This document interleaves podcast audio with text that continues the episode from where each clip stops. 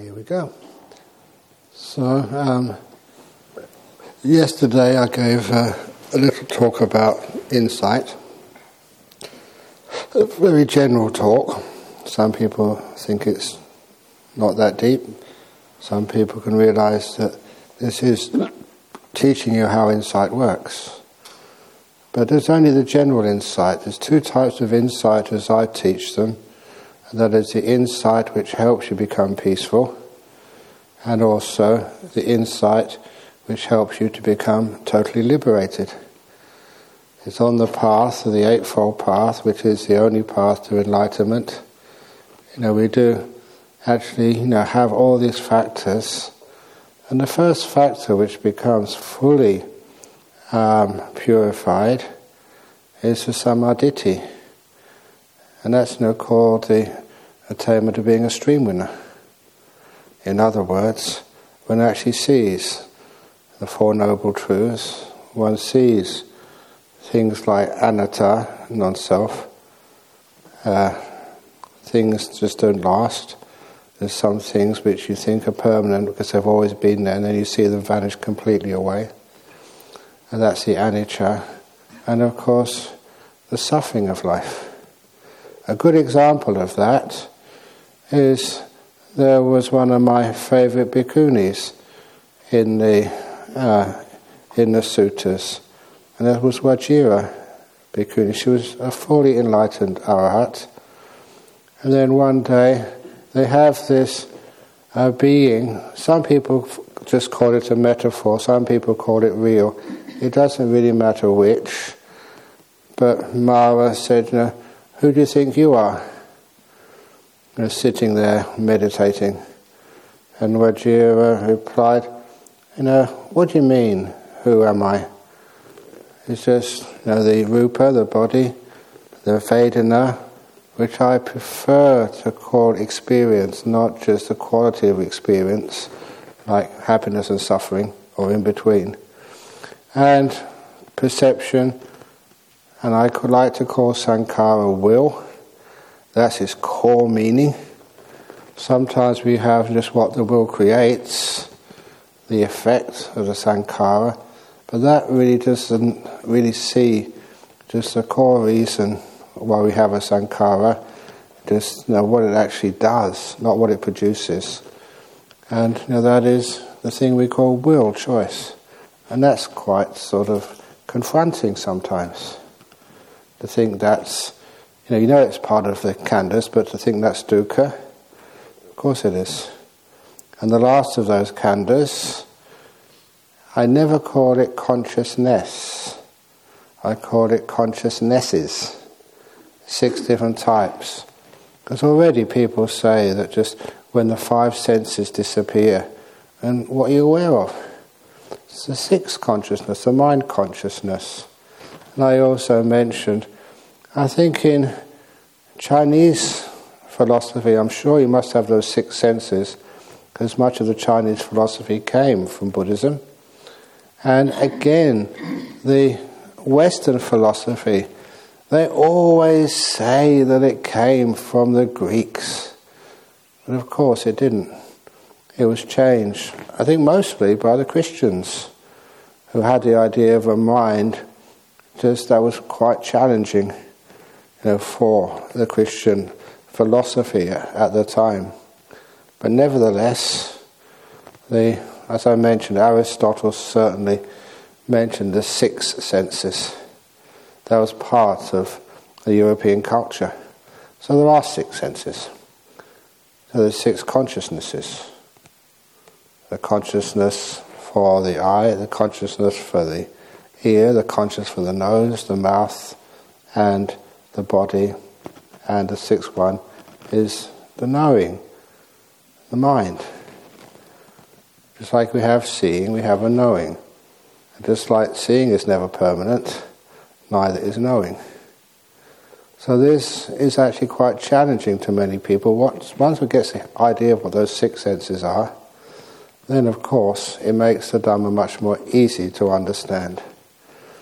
And so, you know, I talked about how these things work. And one of the great insights which happens from this practice of meditation is number one to seeing how these uh, six senses can disappear, how they can fade away, and how much joy that is, how much sense of freedom when these five senses and the sixth sense do disappear. And the job of the five senses disappearing, that's what we do for the jhanas. Because in the first jhana, the five senses have gone. I mentioned this in the question time. If any of you look at the um, the Pali, which is much more accurate than many of the translations, they define the first jhana as vivichehi kamehi, vivicca akusalehi dhammehi. And vivicca means apart, like you're now apart from Singapore. You're a long distance from it, you're secluded from it. And if you don't get on your mobile phones, you are truly distant from Singapore. It can't reach you. And that's like being distant from the five senses. You're in a place to- different than the five senses, and the five senses can't reach you. So you're secluded from that.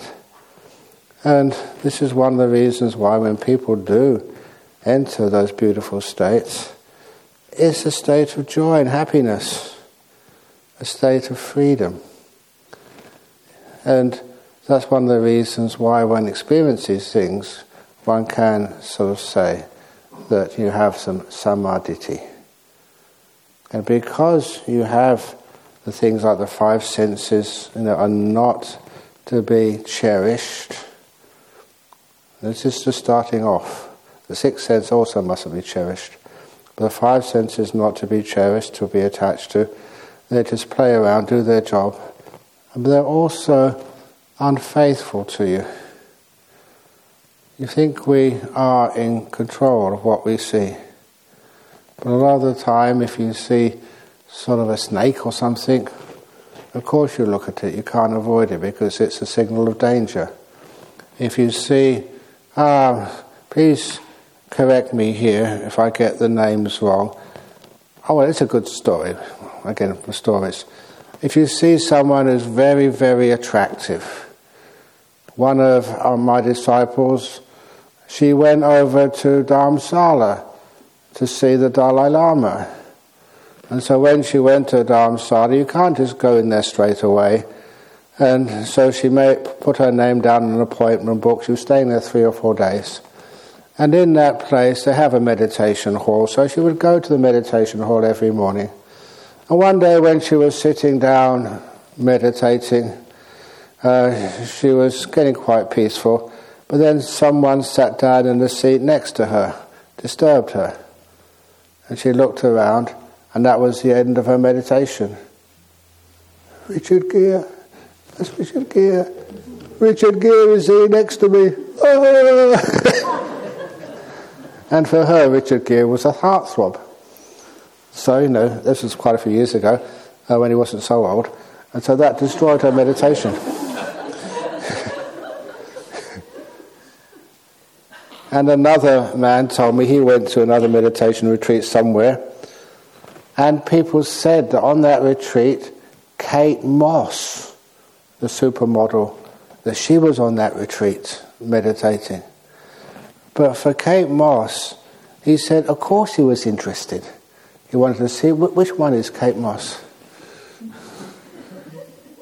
and what he told me was fascinating. He said, I could not recognize her. It was one of those women. But the point is, the Kate Moss which he liked was a Kate Moss which had been airbrushed, the lighting just right, the clothes in the right place. And she said the real Kate Moss is nothing like the Kate Moss you see on the glossy magazine covers. And it was a, very interesting. I remember one of those retreats which I did at that retreat centre in North Perth. Uh, we had a Thai uh, movie star, a lady, came on that retreat. I don't know if you ever was on one, that retreat when she came. If you did, it was very hard to get in that retreat because so many young Thai men who I've never seen before, who never come to listen to a Dharma talk at Nollamara, they were attending that retreat. I don't think they'd ever meditated before. Can you control that? If they say here there was a really gorgeous guy, I don't know who the Singapore heartthrobs are, or this amazing, beautiful women, woman come on this retreat, would you be interested? Would you just see her? And who, who is it? People say that one of the heartthrobs, Taylor Swift, is that right? So no more. She's too old. I don't know. But say I told you that Taylor Swift, this beautiful singer or something, had come on this retreat. Would you look and see which one it was? you see, there's something of interest in the five senses, and that's where they play around in those five senses.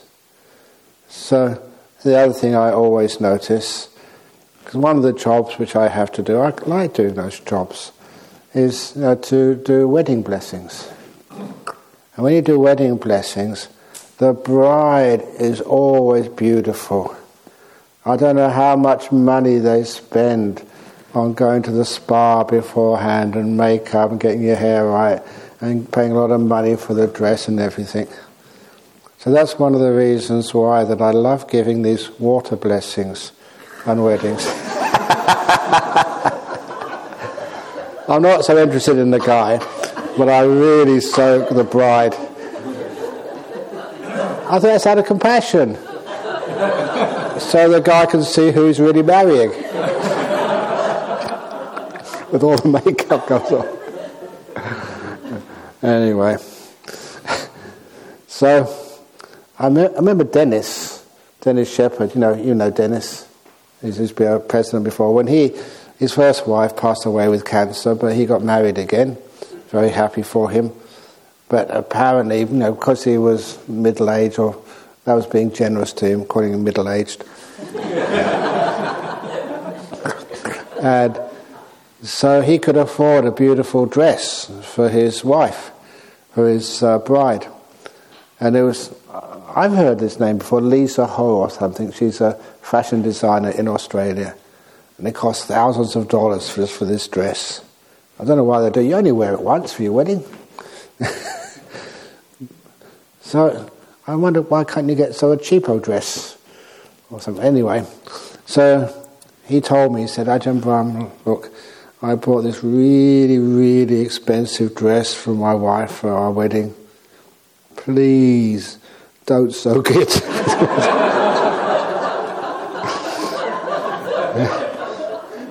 and because it was Dennis, you know, I've known him for years, a good friend, I got out the water and I got out the little swish we use, but I never dipped the, uh, the swish in the water, and I gave them a virtual blessing. he owes me for that.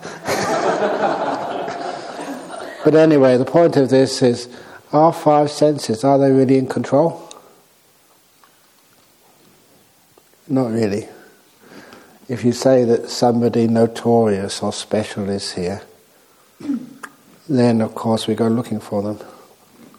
Who is it? Even some of the sounds we make.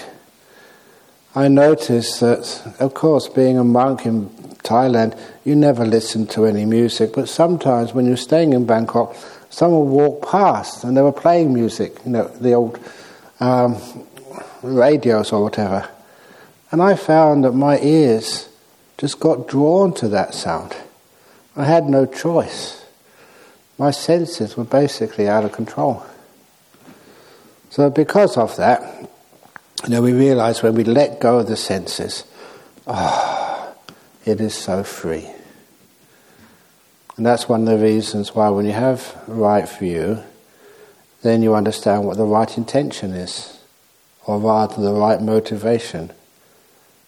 When you understand what's really worthy of attention or what isn't, and there's actually no one in here, that's so easy to keep your. Uh, again, you've got the right view of letting go, kindness and gentleness. It's so easy to be kind and gentle when there's nothing you want to achieve, when there's nowhere to go, nothing to be. It makes life so much easier when you realize that you know you can't judge yourself or judge any others anymore. What that means is it's easy to keep your precepts, which come next uh, the right speech, action, livelihood. Why be angry if there's no one in there to be angry? You know, why be upset? Why have grief? You know, the people you love, you don't own them. You don't own their bodies. You try and look after them, but there'll come a time when all that is mine, beloved and pleasing, all that is mine, beloved and pleasing, will one day become separated from me. And you know, I still recall when my mother died. She was my most recent relative to die a few years ago. You know, when she died, I'm being honest with you, I was happy. And that doesn't mean I didn't love my mother. What it means is she had dementia, and I visited her several times. And if you know someone with dementia, go and visit them. And I thought at least she'd remember me because I dressed differently than anybody else. but no, she didn't remember me at all. I mean, my grandmother also had dementia.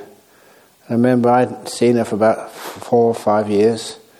And I went into the, um, the home. People in UK really look after uh, people with dementia. I was very impressed. But when I went in there, she took one look at me and said, Oh, hello, Peter. That was my lay name, Peter. I know to my brother who'd been visiting her every week, Who are you? she said, My poor brother was really upset. I go visit her every week and she only remembers you. but when my mother did pass away, it was a sense that she'd been released from a prison, the prison of uh, forgetfulness. And it was like that. And I thought, ah, at last she's free. If you are a Buddhist and you understand about rebirth, then sometimes I don't see why more people aren't happy at death and actually celebrate it, especially if a person's lived a good life. I mentioned this simile to you, I think, a few times over in Singapore. Just imagine it's a metaphor. Imagine that uh, that Jhana Grove was so wealthy that we would give a prize at the end of the retreat to the best meditator or the one who's made the most progress. And the prize would be a first class ticket to, uh, say, Los Angeles where you would stay in a six star hotel, all paid for by Jhana Grove. And you'd have 1,000, uh, with a partner, with a friend, and you'll have $1,000 each to spend. I don't know, is, is, that really much? I don't know. Call it 10,000. 10,000 every day to spend with you and your partner. And the evening you can have a dinner with your favorite Hollywood actor or actress or, or uh, um, singer or whatever every evening. And it all be paid and a nice um, a first class ticket. Oh, no, it's not first class anymore, isn't It's at suites on Singapore Airlines, where you can actually lay down and have a nice sleep all the way from LA to Changi Airport. Sorry? That is first class, okay. So, and I said, uh, because of her progress in meditation and uh, the service she gives, that is awarded this year to Eileen. Yay. now, and I say, it'll be uh, in two weeks' time. Now, if that was real, how would you feel? Yay, two weeks I can go to Hollywood, LA, all expenses paid, thousand dollars to spend, you know, with my best friend or whatever. And then you wouldn't be able to sleep much at night. Excitement. And sort of after one week, you can tell me, um, can I go earlier, please? And I said, no, two weeks. But when the two weeks come, you're so excited. And then when the two weeks come, yay! Tomorrow morning I can go on this trip of a lifetime. Now, what happens if I said instead, I'm sorry, Eileen, but I've seen you've got cancer. You've only got two weeks to live. How would you feel? And I know you're a very good Buddhist. You're going to go to some heaven realm. Look, heaven realms. Are they better than Los Angeles? You bet. Los Angeles has traffic jams and there's smoke and bad air. And I don't know if you want to see these film actresses or film stars. They're probably just so hard to, to live with or deal with. They probably put you down every other word. and go shopping don't you have all that stuff in Singapore in Orchard Road? Of course you do. And all having to go through the customs and immigration. Oh. You don't have any immigration when you go into heaven realms. they don't check your baggage. so, why is it if someone says, Oh, you got cancer, you've only got two weeks to live? Why, yay! Only two more weeks left. Why don't you look forward to it? Look, Eileen, you haven't got. Not done yet. not done yet. but anyway, Eileen, that you're not going to Hollywood and you haven't got cancer. that was just a metaphor. But it was just the way people regard these things. For some reason, we've been brainwashed to be afraid of death and we've been. So that's why sometimes when someone dies, we can cry.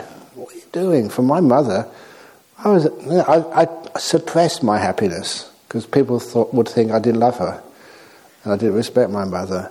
But I was happy she was free from that dementia. What a beautiful thing to give. So anyway, this is a sign you're getting some wisdom. Wisdom is not seeing things the way that other people see them, because that's called dukkha. That's called delusion. It's seeing things in another way, which is far more productive to your peace and happiness in this life. So it doesn't matter how long you live, but it certainly matters how you live, the quality of your life. And I must confess, the only times I've been sad at all the funeral services which I have done is when I do a funeral service for a person who has lived a bad life They've had lots of opportunities, but they wasted them. Those are the funeral services which I feel sad about. But doing a funeral service for a good person, you know they're going to go to a good rebirth, or maybe no rebirth. Those are the ones I think, yeah, well done. Feel like jumping up and down, punching the air, sadhu, sadhu, sadhu. Wow, you're so lucky. Seeing things, so that becomes right speech, right action, right livelihood. And just that means also that next of the Eightfold Path, Samma Vayama. And for so many years as a monk, I just couldn't get my head around right effort. Even making effort, trying to improve yourself. What's wrong with me? It's just nature, it's cause and effect. What do you mean effort? Effort to get what? And then we're supposed to be letting go of things, not getting more things. We're trying to let go of the things which improve our sense of ego and self and make us more proud. That's why I found out, just by observation over those years, that those people who are high achievers, and because of their effort, they really struggled and they got somewhere. Honestly, they're pains in the neck to live with. The reason is because they think that because of their effort they can solve problems and get success. There was, I've seen many guys especially at places like Cambridge, Nobel laureates. The college I was at, they had these sports people. There's one guy, he was, he was a cricketer. And sometimes the only way to survive is to tell himself he was better than anybody else. And he had a very big ego. And that was so uh, much a cause of suffering for him. Even some of the great physicists which I met, I was actually quite so pleased, I suppose. The Sir Roger Penrose, he was the one who did the mass which discovered black holes. He's now got his Nobel laureate. I think that was last year. And I met him once when he came over here to, to Perth because I was well connected. And so they were having a dinner over in the Gingin, I think, Astronomy Centre, I forget it was called, Gravity Centre, with the physics professor, David Blair. He was our local UWA physics professor. And so I got an invitation for Ajahn Brahm and partner.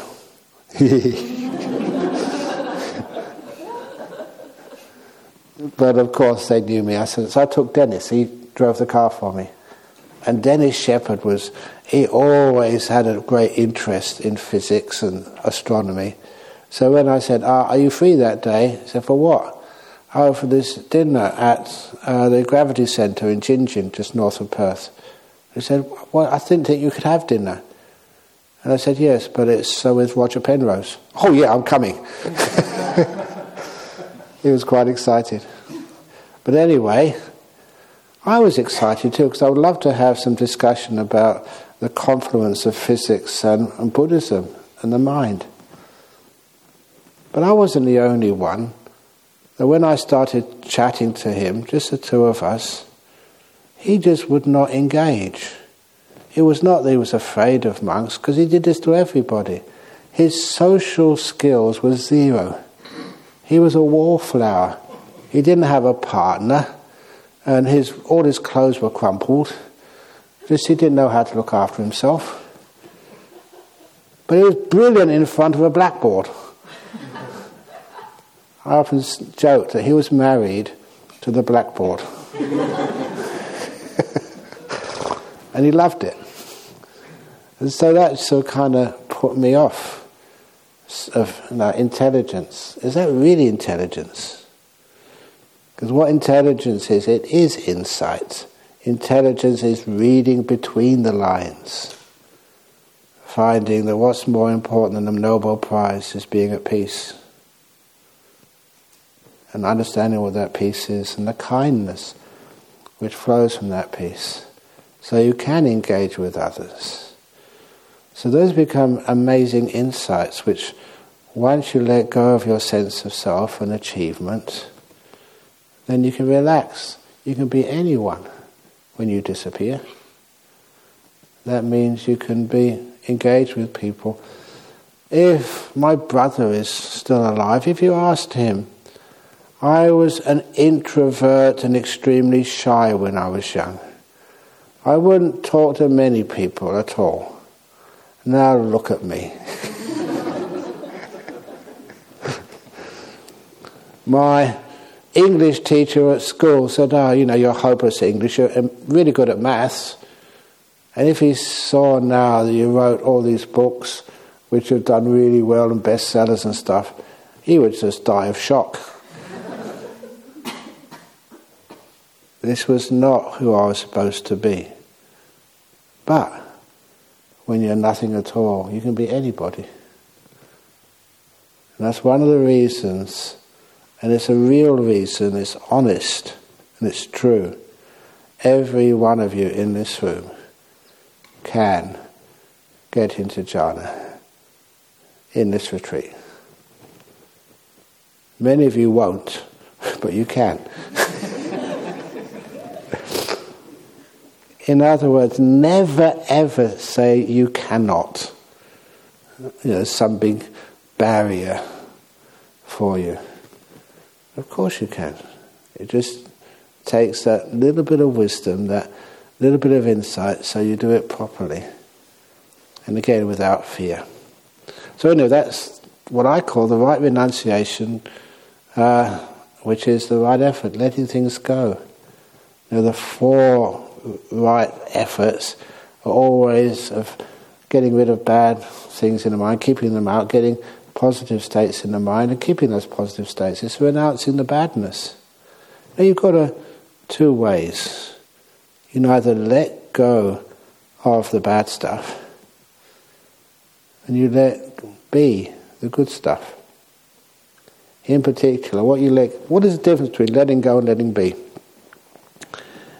The bad stuff, especially the willpower to control and to get somewhere and to be somebody, that type of will, you let that go.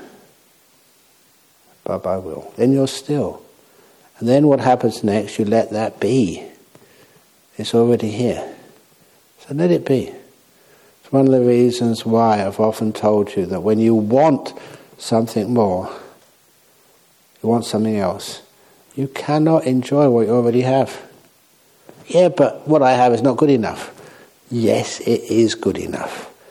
If you're happy to be here, like that story of the prison, it's not a prison anymore. You're totally free. And you try that, and it's much more deep and powerful than you imagine.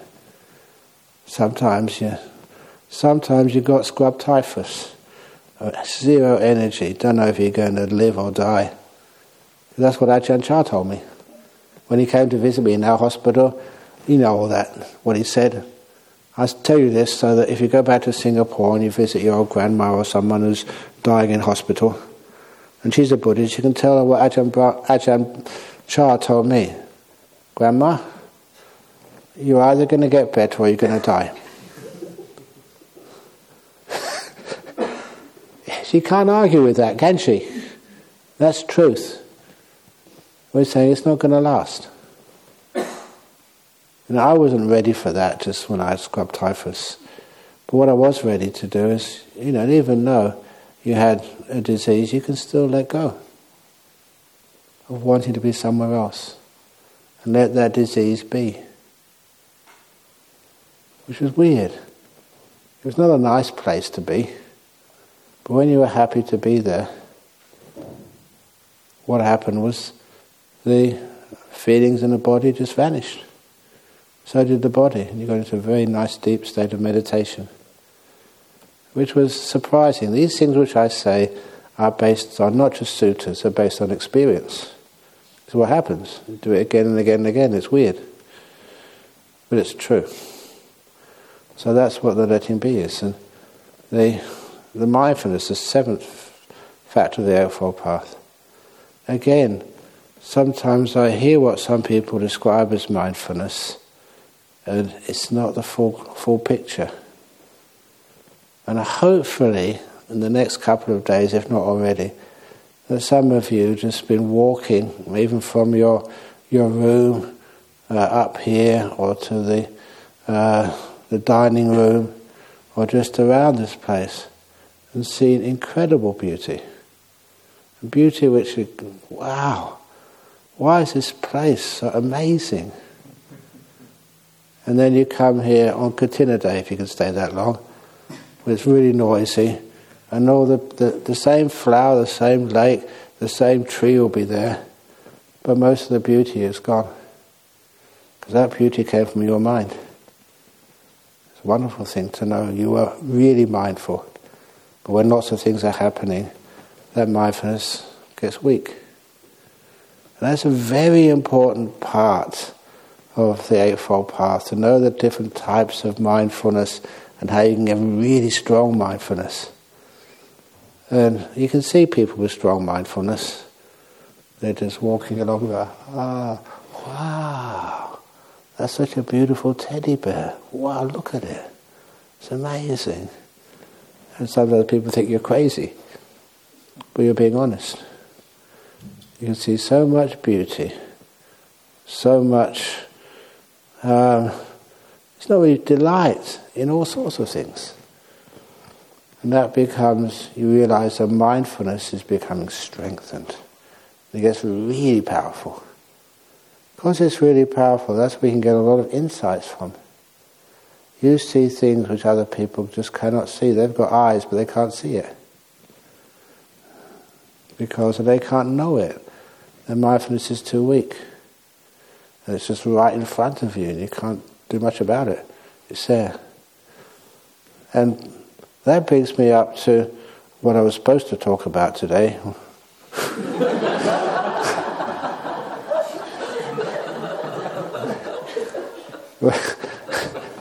when the, you know, sometimes I thought, what am I going to talk about today when I walk down here? But I don't know. I, I don't like those talks when it's too planned. It, what I was going to talk about was nimittas, okay? But it kind of leads up there.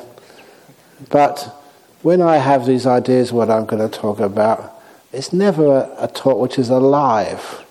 I never get into it personally. And I trust myself enough now that I can talk about anything and really get into it. You know, I've given some amazing talks. I've given talks on Buddhism and coffins. That's why I said about the coffin joke in that one. Buddhism and bananas. I love like talks like that because it's interesting. What's Buddhism got to do with bananas? And the first thing I said about sorry. Same with bhikkhus and bhikkhunis. They'll start with B. But then I, I told the story. Did you have a banana for breakfast this morning, or going to have one for lunch? How do you peel the banana?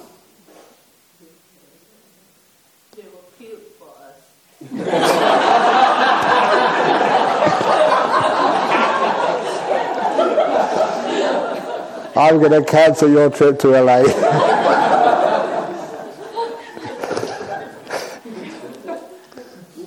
now, when you you peel a banana, for years and years and years, when I had a banana, I always peeled it at the stalk. And then somebody told me that when they watch the experts with bananas, who are the experts with bananas? Monkeys. Monkeys, yeah, they never do that. They peel it from the other end, where the flower used to be. Not the stalk, but the other end. Try it out, it's much easier to it from that end. So once I, I found that out and experimented, it was true, those monkeys were right. So that's another reason why um, who knows most about mindfulness? Don't say monkeys. Monk. Monk. so that's one of the reasons why, and it's fortunate because Basically, we're professionals. Who knows most about death? Buddhists do. You know why? Because we die many times. We've got experience. Christians only die once.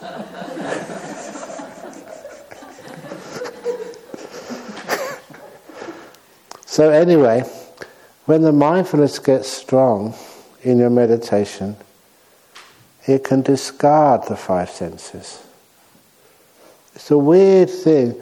I wasn't taught adequately about that when I was young. It, these just things happen naturally. I already mentioned that story about in a Zen monastery in uh, Northumberland, Throssel Hole, it was called. And just I didn't know what to do. Sometimes it's best not to have too much instructions. I apologize for that, instructing too much and you discover things for yourself. So, anyway, just facing a whitewashed wall. You know, in that monastery, anyone who was sleepy, one of the people came down with the Zen stick. You know, they had a corridor in between, and you were facing the wall. And he would walk down there with his Zen stick.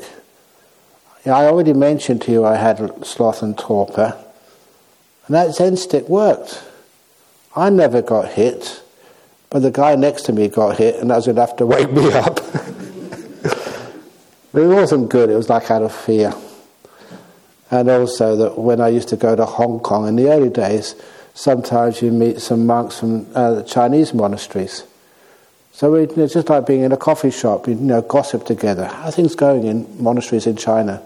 How's your monastery in, in Australia going? And he told me this story, which I've shared with you, that he was I don't know if he was on this retreat, but he certainly knew it, that there was a, a, a Zen master teaching this retreat, and there's many people on this retreat. And one of the middle aged women during the retreat started getting sleepy. So the Zen master came behind her and whacked her on the back. You know what she did? She got, took out her mobile phone and called the police. and the police had no choice. They arrested the teacher and took him away. That was the end of that retreat. That's why I will never do that. I'll get sent to jail. It's just up the road, very convenient. but, but anyway, at that retreat, just medit- meditating there. The good thing was, again, that I knew about stillness and silence. I've been doing lots of Theravada meditation before. But even though I'd done Theravada meditation before, I wasn't sort of you know, adept at it, but nevertheless, I was always willing to try something else to see what happened. That was when, of course, I mentioned already, the wall disappeared. That was so cool. Something interesting. Something I could tell my friends about. Something I can tell you about for years afterwards. You're sitting there, eyes fully open, and this wall totally vanished. Like, is it Harry Potter? Taps it with his wand and it goes, it's gone. What on earth is going on? What did they put in the porridge that morning? anyway, they used to make this amazing porridge there because they used to make the porridge in a, um, a not a pressure cooker. Was well, yeah, a pressure cooker where they, sorry, rice cooker. Rice. Yeah. It was a pressure cooker where they they close it up and they got the steam and they, it's really done at high pressure. It's really delicious. But anyway, look, I should stop talking about food because when I talk about food, that's what I get the following morning.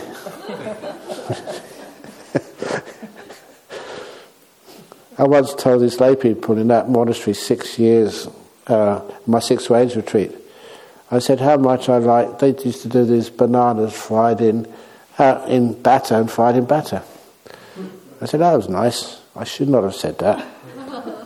Because the next day, that's all I got.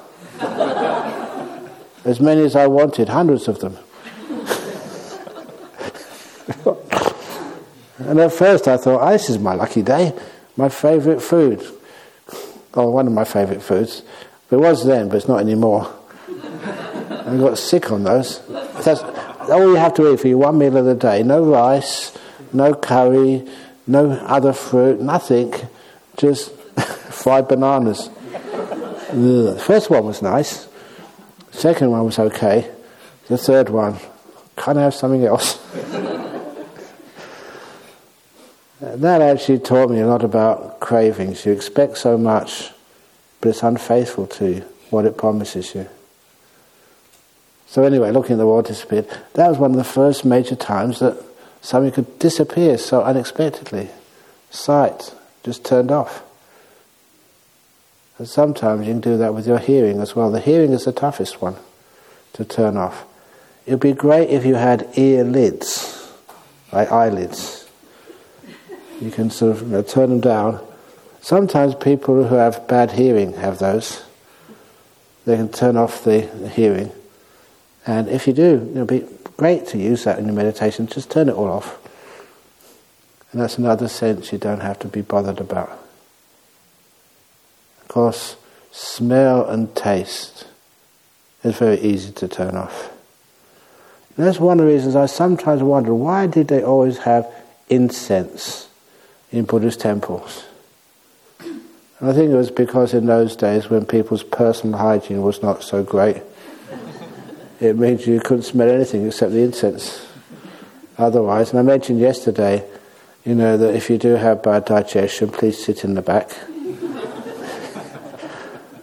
so no one can smell you if you let off wind.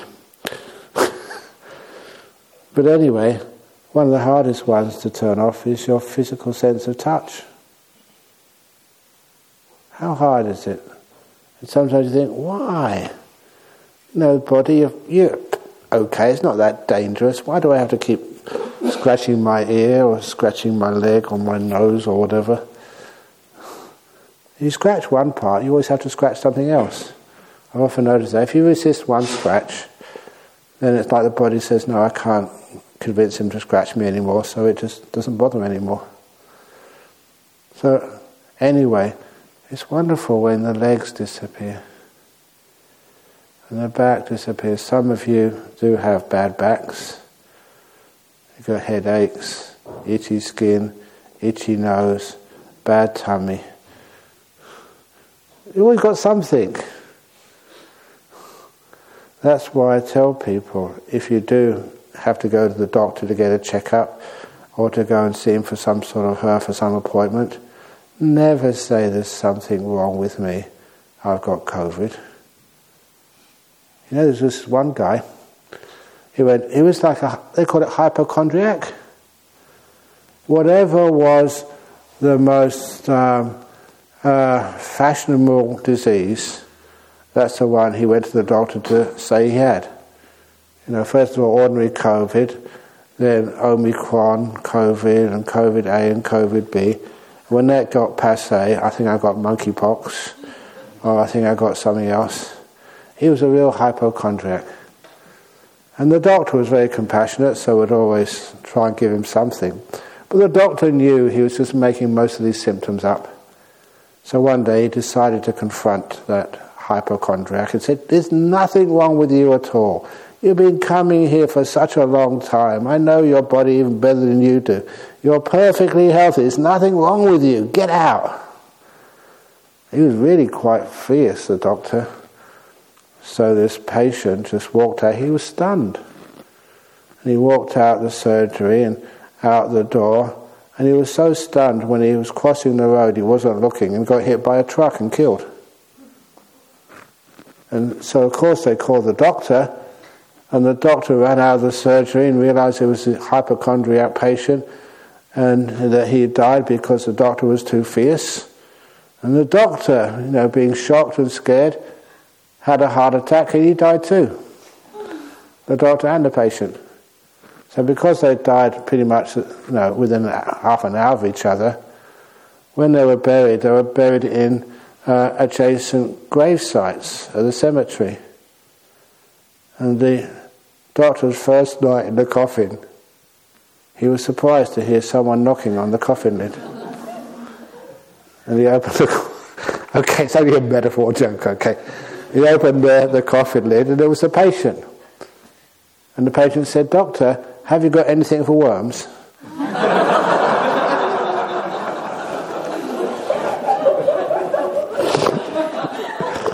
Don't ask me how you can open a coffin lid or anything like that. so any stupid jokes. But anyway, after a while, just all the body vanishes. And that is vivicceva kamehi. Sometimes people call it sensory pleasure. It does not mean sensory pleasure, it means anything to do with the five senses. That's why they call this realm like Kamaloka. Even the hell realms are called Kama Loka, the world of the five senses. Nothing to do with pleasure, added in some hell realm. But it's the five senses. So when we're separated from those five senses, the five senses disappear. What first happens is the. Now I'm actually getting onto the subject. And that's one of the reasons why people are a bit unsure is this a nimitta, is this not a nimitta, what's happening? Because we're not used to those. And anything you're not used to, you tend to be afraid of. And that's why it's my job to keep talking to you again and again and again. Look, there's nothing to be afraid of at all. Everything's a gain. Everything's just beautiful and wonderful. You get a strong mind. If you really get those nimittas really strong, who knows, you may be able to get your past lives or early lives. You get so much more information about what Buddhism is, but personal, not just heard from a monk. Any problems in your body, You know, that nimitta is such a powerful mindfulness that you can just go and zap your body. Any sort of friend or pet who's ill, you can zap them. You're thinking about them. And they feel it. That's one of the reasons why. You know, that these nimittas, when developed, they give you power, but it's nothing to do with trying to be a big shot. It just has more opportunity to help and serve yourself and others. So, what actually happens when these nimittas appear? Firstly, you know, you're peaceful, you're calm. It's important. And you have delightful feelings. So, I know many people get peaceful, get calm, but they don't have the joy. Please perceive that joy.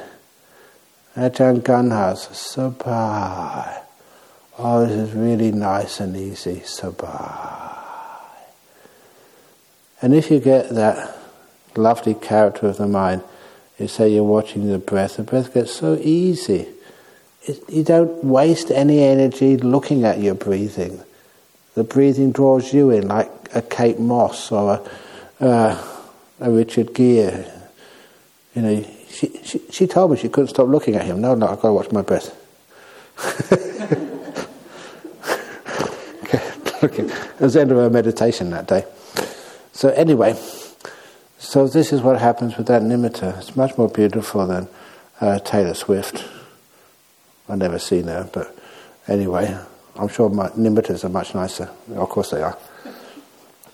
So what that means is when something beautiful arises in the mind, I don't know why people think this. They think that something's gone wrong. They're enjoying their meditation.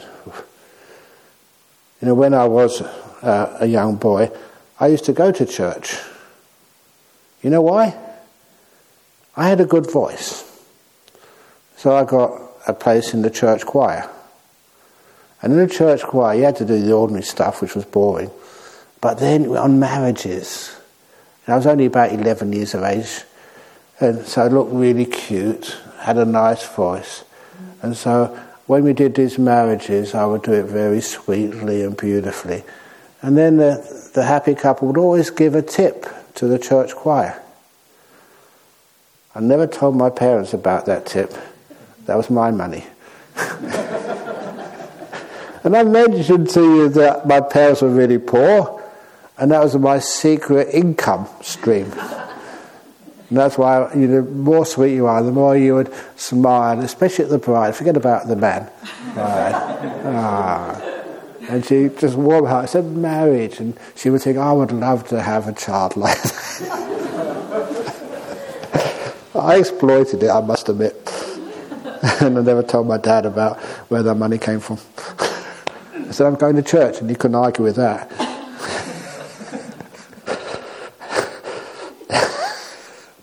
so, anyway, um, we'll walk over this. The nimittas come up.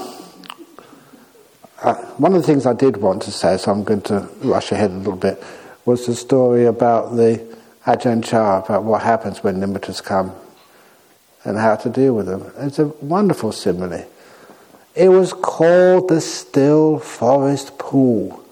Now, later on, some monks um, just called a book about that Still Forest Pool, but that's not how I remember Ajahn Chah telling me. I was there at the time, this was from his mouth. And at that time, my Thai and Laotian was perfect. I've forgotten most of it because I haven't used it now for years. And so he would say, it's just whenever a forest monk would actually go on this walkabout, this uh, wandering, they would always try and find a lake or a river in the evening before it got dark. You needed to wash, maybe wash some robes. And we had a filter we had to carry so we could filter water for drinking. And without that water, you know, in that hot climate of Thailand in the jungles, you know, you'd get sick. And he said that if you find that lake or river, then you usually put your mosquito net umbrella about 10 meters, 15 meters, or 20 meters, not too far away from the water's edge. You never put it right next to the water because in the evening, the animals would come out to drink and play. And those animals were sometimes dangerous elephants and tigers. I remember him telling me that sometimes the baby elephants you know, would be very inquisitive. They see this strange mosquito net like tube in which we're meditating in and wonder what it is, and they'd put their trunk underneath, you know, the mosquito net to investigate. And Ajahn Chah told me, he said, Look, I know this sounds cruel, but it will save your life. If any elephant does that with your hand, bang it on the tip of its trunk. It's very sensitive there and it will hurt. So the little elephant will run away. So if you don't do that, if you don't bang its trunk, its mother will see it there and will get so scared she will bang you. and that'll be your end. Because mothers are so protective of their young and they'd rather be safe than sorry about that. So anyway, about 10 or 15 meters, and then Ajahn Chah would then tell his story. Sometimes he'd be sitting there by the, uh, the lake in the evening with his eyes open. Sometimes in the full moon, like we've had the last few days. And it's a light at night, you don't need a flashlight or anything. And then he'd see the animals start to come out to play and to wash, like whole families, you know, of like uh, what do they call the the, the forest deer? That was ah, I forget the names now. Anyway, sorry. No, antelope. They've got special. No, they're, they're tiny. Sorry, mouse deer. Yeah, okay, yeah, it's mouse deer. And anyway, all these little animals and civet cats and stuff will come out to play. They drink and wash themselves, and then with their young mess around. And he said when they first came out, when the, either the mother or the father first came out, they, they couldn't look around. Their eyes were never good. Even the kangaroo eyes are not very good. But their ears are really good, those kangaroos. You see them, they've got two ears. One goes this way, one goes that way. So I could actually just uh, get a, a picture of what's happening all around it. And he said, those animals, if they noticed there was someone looking, there was some a human being there, even though they were thirsty, they would actually run back into the bush and not come out. And even tigers, tigers were very scared of human beings. More tigers have been uh, killed by humans than humans by tigers. Even though as a monk, of course, you never kill anything. But the tigers don't know that. So Ajahn Chah had to be perfectly still. When these animals came out, he couldn't say, wow. They would sense that somebody was watching them, was there, and they'd go in the bush and just hide. But he said sometimes he was so still, these animals would come out, they would sniff around, and they realize, or they would think there was nobody watching. Then the whole family would come out and play by the still forest pool. And he said sometimes, remember those days they didn't have Nature Channel or it was a National Geographic or whatever you call it.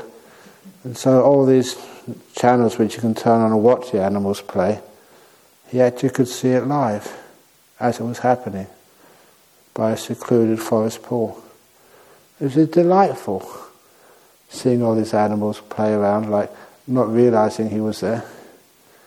And then he said, after the ordinary animals would come out, then these amazing animals would come out. I remember him telling me, he said, these are animals which are so incredible.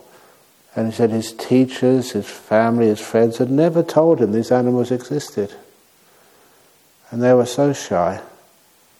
And if he went, wow, then of course they'd hear that and they wouldn't come out anymore.